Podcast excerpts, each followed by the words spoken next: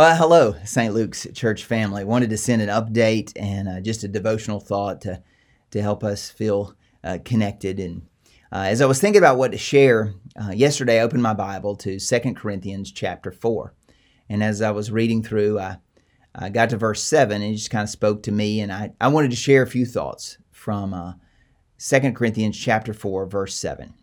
It reads, "But we have this treasure in jars of clay." To show that the surpassing power belongs to God and not to us.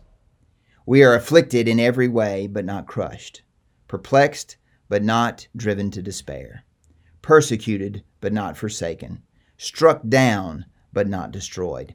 Paul goes on to talk about that we bear the death of Christ in our bodies so that the life of Christ becomes tangible, becomes manifest, becomes real in us. But as I read through that, that image, that metaphor of jars of clay, that this beauty and life and the truth and the joy of the gospel is placed in these earthen vessels. That metaphor represents our weakness, our vulnerability as human beings. And I just thought about the fact that, you know, in this event that we are going through, our, our vulnerability and weakness has kind of been exposed. We're reminded of that all the time. But the beauty of that idea is that God, the creator of the universe, enters into our vulnerability and our weakness through Christ, transforms everything. Because it goes on to say that there are things we go through. Paul gives a list here of things he's going through and people go through. And first it says we are afflicted in every way. And of course, you turn on the television, you turn on your computer, and you hear ways of we're afflicted, afflicted by this uh, illness that we are facing, and but we're afflicted by other things, uh, fear and struggle and uh, questions and stress. We can be afflicted, it says, in every way, but not crushed. I love that statement, not crushed.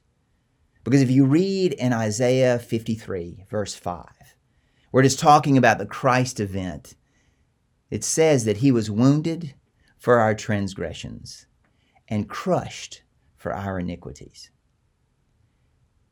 That that image and idea for me, we, we are afflicted in every way, but not crushed, because of the one who was crushed for us, who bore our transgressions, who was crushed because of our iniquities. It's what gives us hope but goes on to talk about perplexed, that we are perplexed. And when I read that, I thought, you know, I can't think of a better word to describe how I feel right now. Uh, perplexed. This is a perplexing event. I mean, just yesterday, I had to go to the pharmacy, pick up a prescription, and um, went in, and of course, it had the sign there: "Please maintain the CDC regulations for uh, you know social distancing." So I went in the pharmacy where I normally like to speak to people and say hey, and you know everybody's looking at each other, thinking how close are we supposed to get, and you know even when you got up to the pharmacist or the person cash cashier there, wondering how, how close am I supposed to get, I, I do need to touch what what they got and what I bought. And when I got back out to my car, I thought, you know, that was just a weird event. And I thought about the fact that this situation we're in has made something as normal and simple as going to the pharmacy a perplexing event. You may feel perplexed, and I do as well.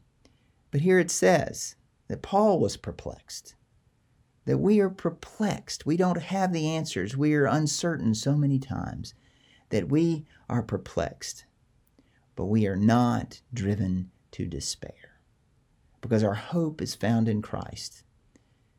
And that is what we can hope in and rest in and not be driven to despair.